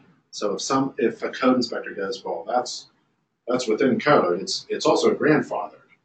I don't pay attention to that either. Remember, I'm not a code inspector. I can just say whatever I think is uh, safe for my client. If, if it's inf valuable information that my client ought to know, I'm going to tell it to my client. And my client ought to know that people need a graspable handrail for this. This flight of steps, one, I'm counting one, two, three, four, five. That's how I count those steps. That's five steps. A handrail is needed. And I inspect every home, regardless of the date it was manufactured, built. I don't care how old it is. It could be brand new, it could be 50 years old. No one's going to tell me, that well, that's grandfathered. That defect, that's how I say it. That, so you're saying that defect there is grandfathered? That makes the defect go away? No, it's still a safety hazard. When that home was built, I guess the code inspector said, well, that's okay. Nowadays, that's a defect. That's a safety hazard for an older person or a person with, you know, uh, a need for assistance getting up five steps. So you need a graspable handrail. I don't care when the house is built. Don't use the word grandfather. That's a defect. Oh, I like being a home inspector. Thank goodness I'm not a code inspector. Uh, I like the water catch pan underneath the clothes washer. That's cool. Braided mesh pressure tested hoses. Those are nice. Dryer uh, plug. That's nice. Um, the receptacles in the laundry room need to be GFCI protected, so that one over there need to be needs to be GFCI protected. Um, bathrooms, toilet, flush. There's a trap, GFCI, shower, tub, drain, fan, light, plumbing access panel. It's painted and I can't remove it. So I want to tell my client that I can't see what's beyond there. Second, bathroom, GFCI. I get in there with these um, showers. They're plastic. Um, sometimes uh, they're fiberglass and they're crunchy because they weren't supported underneath. So there's a separation when you stand inside a fiberglass shower. There's a separation around the drain because the drain pipe doesn't move, but the fiberglass kind of sags it's not supported. Know, crack. It would be like crunchy, you know, and plastic too. Plastic can sag as well if it's not supported. Sometimes they'll just foam it up. Ideally, there would be concrete or mortar underneath and be embedded in something that's not going to give. So it's a, a firm floor. Sometimes I'll pound on tiles um, to make sure the tiles are in good shape. And frankly, I try to get a shower door to leak. If it can leak, it shouldn't. If I can direct that water towards the shower, it shouldn't leak. And if it leaks, I'm not paying for it. If the dishwasher leaks because I turned it on and it leaks on the floor, I should be congratulated for finding a defect. If the garage door falls off its rails, um, I should be congratulated for finding the defect, right? If if something breaks in my hand, if the sink trap, if I grab the sink trap, that's what I do, or I touch the valve and it, and it falls apart in my hand, first thing I do is take a picture of it and put in the report and I tell the listing agent that that is broken. You may want to put a flag on that. Don't let anybody use the sink, right? Don't let anybody turn the dishwasher back on because it leaks on the floor. I'll wipe it up, but it's a defect that I found. I don't, you know, I, I once went to a chapter meeting and the, the person said um, that he bought a dishwasher because it leaked. That's your job to find a leak at the dishwasher. You turn on, it leaks, that's a defect, right? So um, there are a few tips on what happens when you break things. Don't worry about it. You're, that's your job to find things that will break for your client before it breaks on them. So, uh, as you can see, I don't park my truck in the driveway. I park it in the street. Allow my clients and list, listing agent and seller's agent to um, have access to the driveway. That's the third lost seal. That's the third fogged window pane in this house. Here's number four. I'm using my fingers. Uh, receptacles, fans, Interior looks pretty good. There's the fifth one, five fogged window panes. First floor, um, that sink is leaking. So it's not dripping right now into a, a bucket, but there's white silicone gooped all over the trap between the sink and the tailpiece. Tailpiece goes in there, right? So um, that should be fixed. It's just a gasket gasket needs to be replaced. That's a 20 minute job by a homeowner. But I'm going to call it a plumber problem. I'm going to call it a major defect because most homeowners have no skills to maintain their home. So a plumber can be um, called. And uh, the interior, rest of it is looking good. I'm getting to the kitchen and I feel really good because I'm way ahead of schedule. It's about 10:30 and I'm in the kitchen. And this is where I'm going to end my inspection report and get paid hot and cold water at the sink, garbage disposal, um, supply, uh, valves, GFCI protection at all kitchen counter receptacles and kitchen receptacles, dishwasher, runner short sink, uh, short cycle, range, oven. Don't let go of the oven. If it's on, you got to remember to turn that oven off. Um, and that's from personal experience. So one of the rules we had was if you turn the oven on, you got to hold on to the oven door handle and not move. You're not allowed to move until you test it and do whatever you need to do to finish that inspection. You turn it off and you let go of the door handle, right? So um, all fans, including, bathroom fans and kitchen fans and dryer exhaust, should go outside. This one's just recycling inside. I'm going to do a summary with my client. I'm going to go over the inspection report, right? Like before, I showed you this binder that I give. Um, if my client wants to wait a few more minutes, I'll say, oh, I'll print out the report right now if you like, including including the summary. Um, it'll all be online as well. Now it's cloud-based stuff, right? And at 11:01, strike the credit card, and I make my money. Um, if you need help in finding a, a, nice deal on a credit card machine, go to nachi.org slash merchant. Now let's see, can I bring up the, can I bring up the, hold on a second.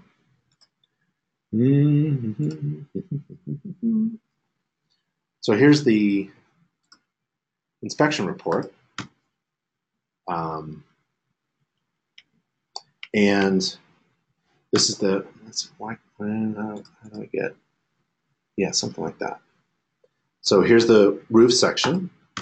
And uh, I break it down into systems and components. So here's the roof section and the uh, type of material. So I take a bunch of pictures. And then the estimated age, because that's what my client always wants. Uh, how old is this uh, roof? Well, I try to tell them. And then the number of layers, there's two layers, and flashing, and the ventilation, and the gutters and downspouts. Remember that disconnected downspout. And there's a chimney.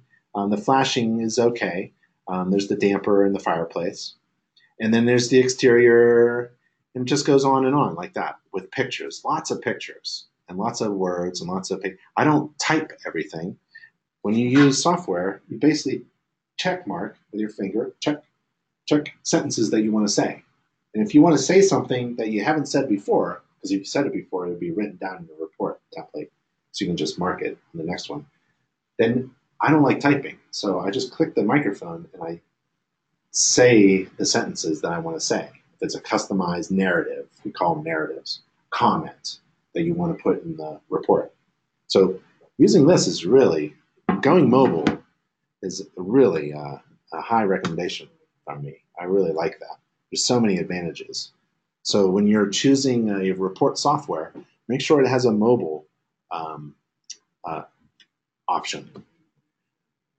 So there's the heating system, evaporator coil, uh, hasn't been serviced and cleaned, um, water, hot water tank, um, electrical, um, electrical panel, electrical meter. Um, there's the structure and basement. There's the attic. Um, there's a bucket in the attic. Um, there's no insulation for the drop pull down stairs. There's the bathrooms, um, laundry, kitchen, interior, all the windows that have a problem. And then there's a little uh, report conclusion and walkthrough. They should hire me to walk through the house one more time and there's that letter for the seller. So it's a, uh, a 40 page report that I produced for my client, and I produced it for them at the inspection, or it just goes to the cloud and I send them a link um, so that they can read it later. And that is the uh, inspection. And I have uh, about 50 questions. I'm not sure if we're going to get to them all, but um, let's see if, if we uh, want to answer some questions here. Um, let's see. So there's a question, Mark asked a question about um, levels of uh, insurance. So if you wanted to go back again and do the insurance question, um, it is at nachi.org slash insurance and get a quote on insurance for home inspectors with a special um, consideration for InterNACHI members. Uh, how would you word your report when you find mold in a crawl space? Um, I turn around to my client and I ask them, uh, this looks like mold, right? Uh, EPA says if it looks like mold, it's probably mold. But um, my opinion may not go well with the seller. We could take a sample for 50 bucks and uh, get lab results in a few days to confirm that it's mold, right? And the EPA also says that um, you can clean it up if it's less than 10 square feet. Anything greater than 10 square feet, um, you need professional help to clean that up. Um, so if it's a little bit of mold and it looks like mold, I'll tell my client it's probably mold. Clean it up yourself. If it's looking like mold, I'll tell my client it's probably mold. You don't need to sample it, but I could. And if it's greater than 10 square feet, the report is going to have the swab sample um, and a report and a recommendation for a professional to come in and clean up the mold. Now, in a crawl space or anywhere where there's mold, you don't have to, as a home inspector, but you could have fun in trying to diagnose what the problem is. And that's what I really enjoyed. When you're beginning, you're just trying to document what you see, right, and get paid. When you're when you do it for five years, ten years, you have fun in diagnosing. See if you can diagnose a problem for your client um, without wasting a lot of time because you're you know you're you have to manage your time. So, but have fun. Um, so, um, I would try to find the I, I try to find the source of the problem, which is the moisture intrusion, and that's always fun. It's coming from the outside somehow, or it could be an interior water leak or a drip of some kind, right? So that's kind of neat. Or it could be um, a water vapor or a high humidity level issue or a lack of ventilation, or so that's kind of fun. So in a crawl space, uh, there's a lot of things going on. So um, it's neat how nowadays building science has grown and, and matured. And we're to a point where we treat a crawl space like a really short basement room. It should be a finished room. Think of a crawl space as a finished room of a basement. Now, if you're in a climate in a geographical area where there are no basements, then I'm, you know, don't worry about it. But wherever you're, wherever you are, if you know what a basement is or a crawl space, it should look like an unfinished basement room.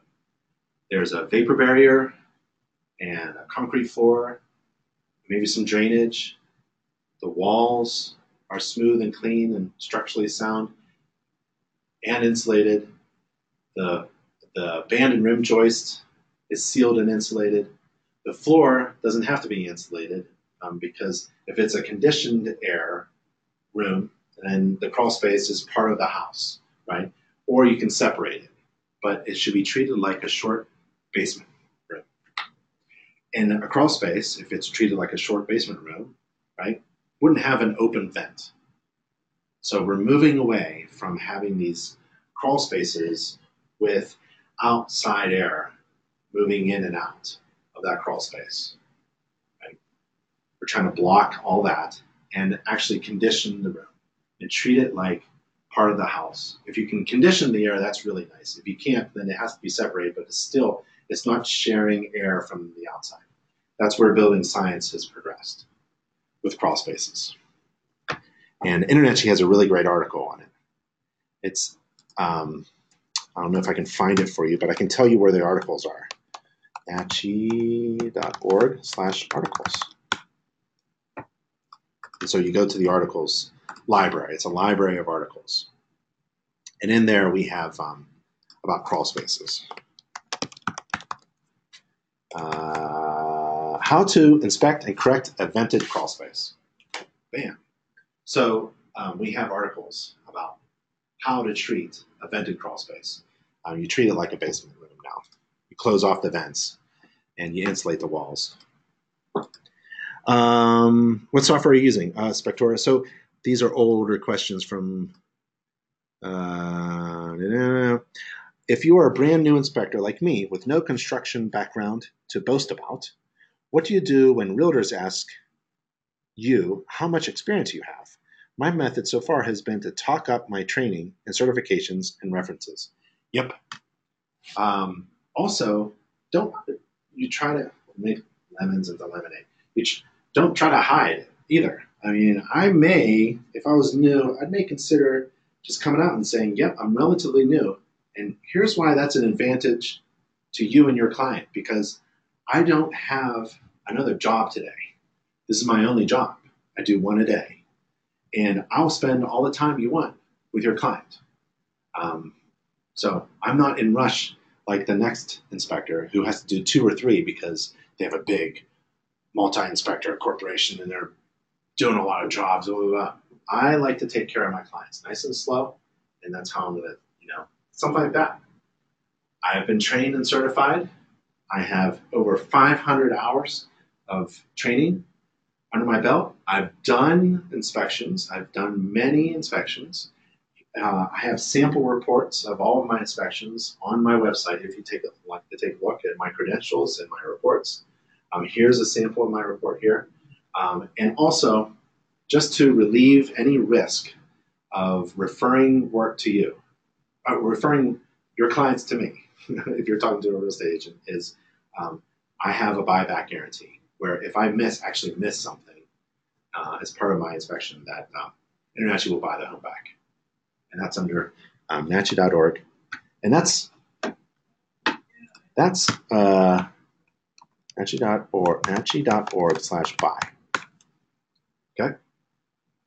Um, and that's a really great way to get in. Um, also, like infrared. I don't know if you were here for the infrared. Um, uh, is it Mark? Uh, I missed the name. Sorry. Um, infrared is a neat way to show maybe more credibility and qualifications when you're just new. So you try to pile on a lot of value to compensate for your um, lack of veteran experience, right? So you have to compete with the veterans who have been doing inspections for a long time with other things. Um, use a buyback program. One of the neat things is if you go to, uh, if I may recommend, um, Inspector Coach, I kind of like this service um, because I know her. Um, Inspector Coach, if you go here and go to downloads, the middle one says tips for marketing to real estate agents and homebuyers.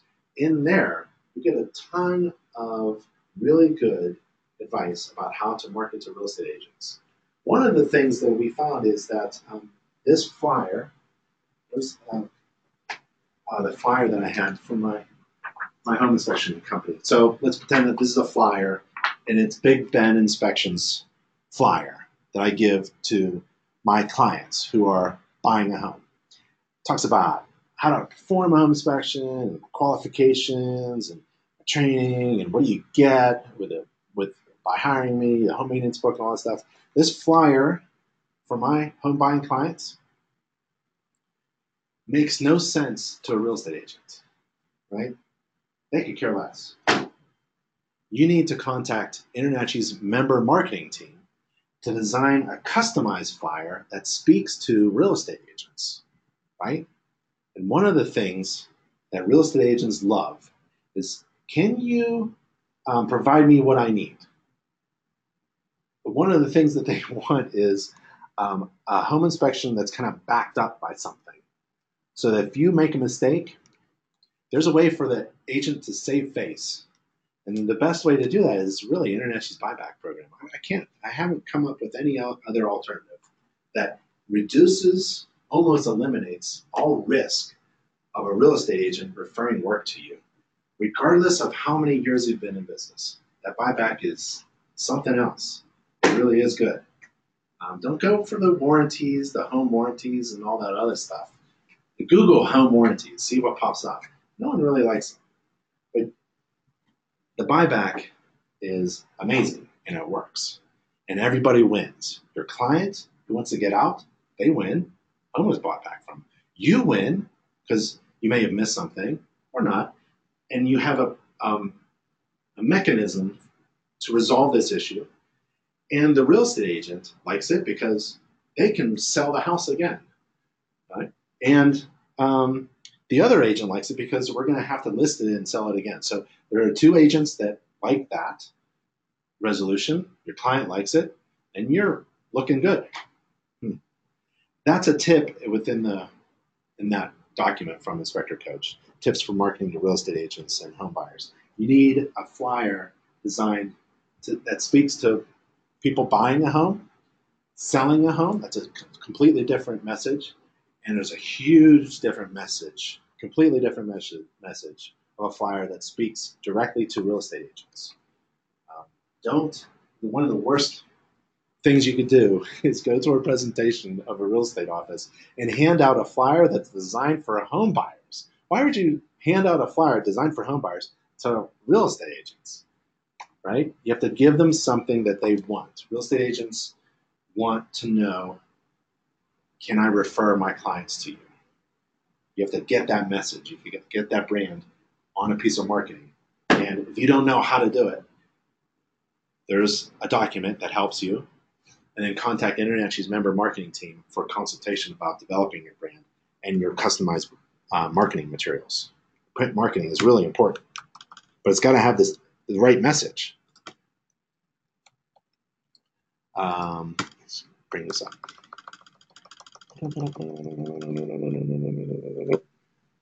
If you go to Inspector Coach, um, there's a free webinar also coming up. Uh, let's go backwards. I'm going to go backwards and work my way back. Um, what are you buying back? You're buying the home back. InterNACHI buys the home back. The home that you inspected, that your client bought and moved in and found a problem that you should have seen, that they, they claim you missed. Within the 90 days, they can have InterNACHI buy the home back and they can find another home to buy. It's the home. Um, What's the strangest creature you've seen in a crawl space? Uh, I once came up on a mirror and I saw myself. Wouldn't that promote mold growth? Um, four point. Ruben. Hi, my name is Ruben. Is a four point mitigation good as a free service to your inspection? Is a four point mitigation good at, to add as a free service? Oh, no. Oh, gosh. To do a four point I, guess you're talking in Florida. Man, that's a separate. That's a. Um, they don't charge very much, but you can do ten in a day. So fifty bucks per in and out, fifteen minutes, thirty minutes. You can do a ton a day. So um, I wouldn't. I don't know. I wouldn't. I would charge it separately. I'd do a home inspection and tack it on. One of the ways you can market to home buyers is packaging services. Instead of listing everything individually, it's very complicated. Why don't you just do a gold package where you have a mold, inspe- uh, sorry, a home inspection, a four point, and a wind mitigation for 650, 600, or whatever the amount is. I don't care. Whatever the amount is, make the package amount, dollar amount, smaller in cost than it would be if you purchased each service individually and added it up, right? So get a discount on the package. I don't know why that works. It just works with consumers. So instead of buying things a la carte individually and paying a lot of money because I'm buying them individually, package it for me, right? Gold package, bronze package, silver package. What do you charge for a final walkthrough?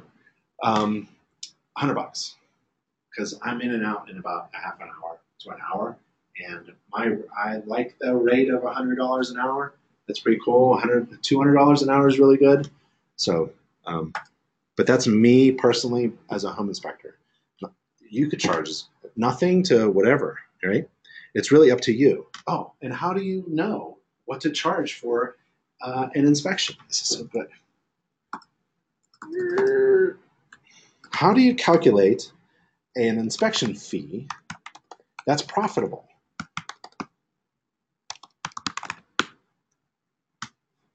It's not a secret. This is there's there are no secrets to being a successful home inspector, right? I mean, there's a lot of things out there that are being sold like secrets or something. There are no secrets, right? Um, actually reveals all the secrets to be successful, and we provide the, all the resources and everything you need to be successful, right? Some of you need coaches, or mentors, or a colleague and a peer, or something to help you along. Make sure you do your homework. Get this done. Did you do this yet? Okay, come on, do that. Let me look at that. Let me review your website. Let me look at your inspection report. Okay, you need to improve, like, you know, so you may need some hand holding, and that's fantastic, right? As long as you do it, do it one way or another, right? Um, So how do you calculate a, a profitable inspection fee? Well, you go to nachi.org slash education. Mm, get to our education page. You type in where it says search courses, type in business. And right here, home inspection business course pops up. It's free and online. Click the green button and you go to chapter 11, calculating pricing and billing. It's all about math. What should you charge has very little to do with what other inspectors are charging because they may be starving. You don't want to do that. What do you charge? Well, it's math. There's a mathematical formula in chapter 11 of the home inspection business course. That's what you should do. You don't have to do the whole business course. Do chapter 11 only, in and out. It's okay. It's free and online. Come back anytime you want. And figure it out. It goes through an exercise. It's a mathematical formula you can do. Adding and dividing. That's all you do. Um, and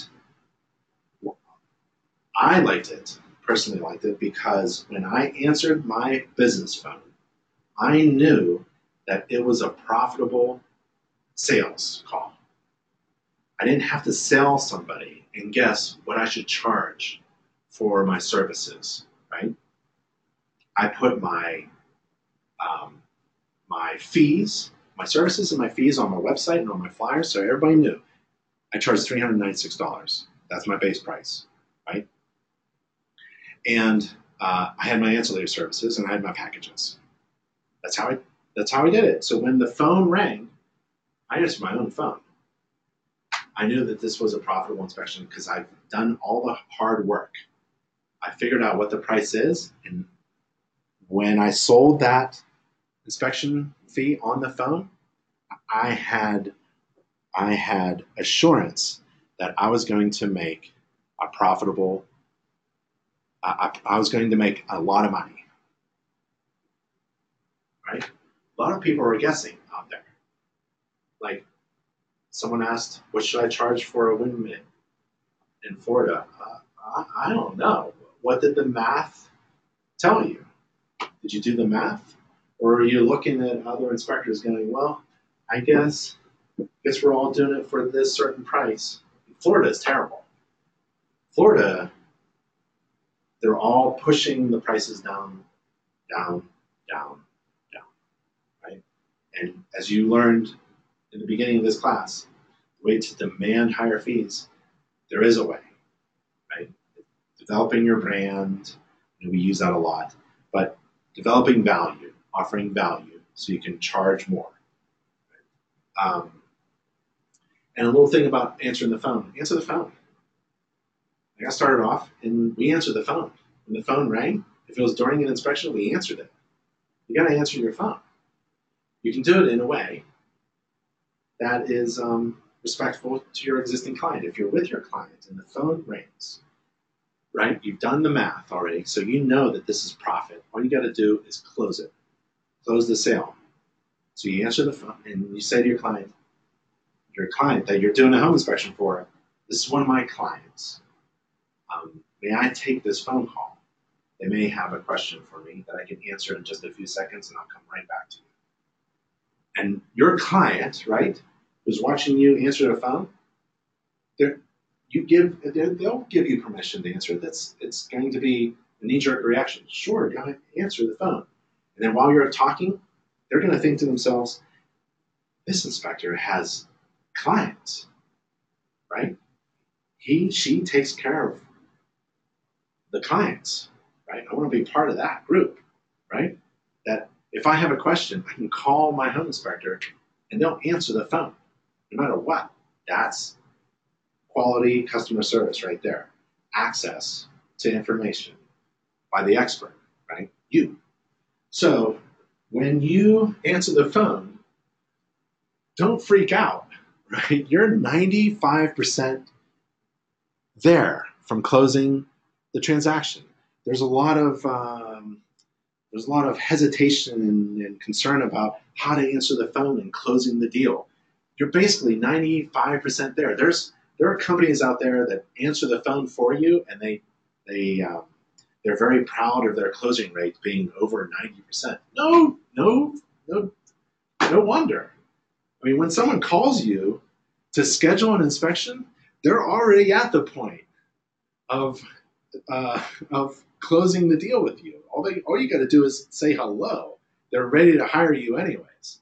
The closing rate on a phone call that comes to a home inspector on the phone line is is already 90%. 95%, I would say, you're going to close this deal, right? All you got to say is, yeah, I'll be there. That's about it. Answer the phone. You don't have to hire a call center that claims to have really high closing rates. Of course, anyone who picks up the phone, my 14 year old daughter has a has a 95% closing rate if she answers the phone for me, right? Just all she has to do is say, "Yeah, we'll be there." Okay, what's your phone number, and I'll call you back to confirm. Bye.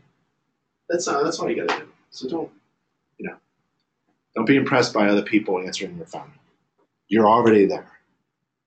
Um, you'll close that deal because your that person calling you has found their dream home. And, oh, before that, has looked at a ton of homes, worked with a real estate agent, found a real estate agent, found a, a loan officer, found has been pre-approved, has found a dream home, has found the right school system, found the right neighborhood, has gotten a pre-approved for the loan, has looked at the home already once or twice, has signed an agreement, and now they're calling you because they know that every real estate transaction should have a home inspection. It's not like they're calling and asking you, should I have a home inspection? What is a home inspection? We're past that.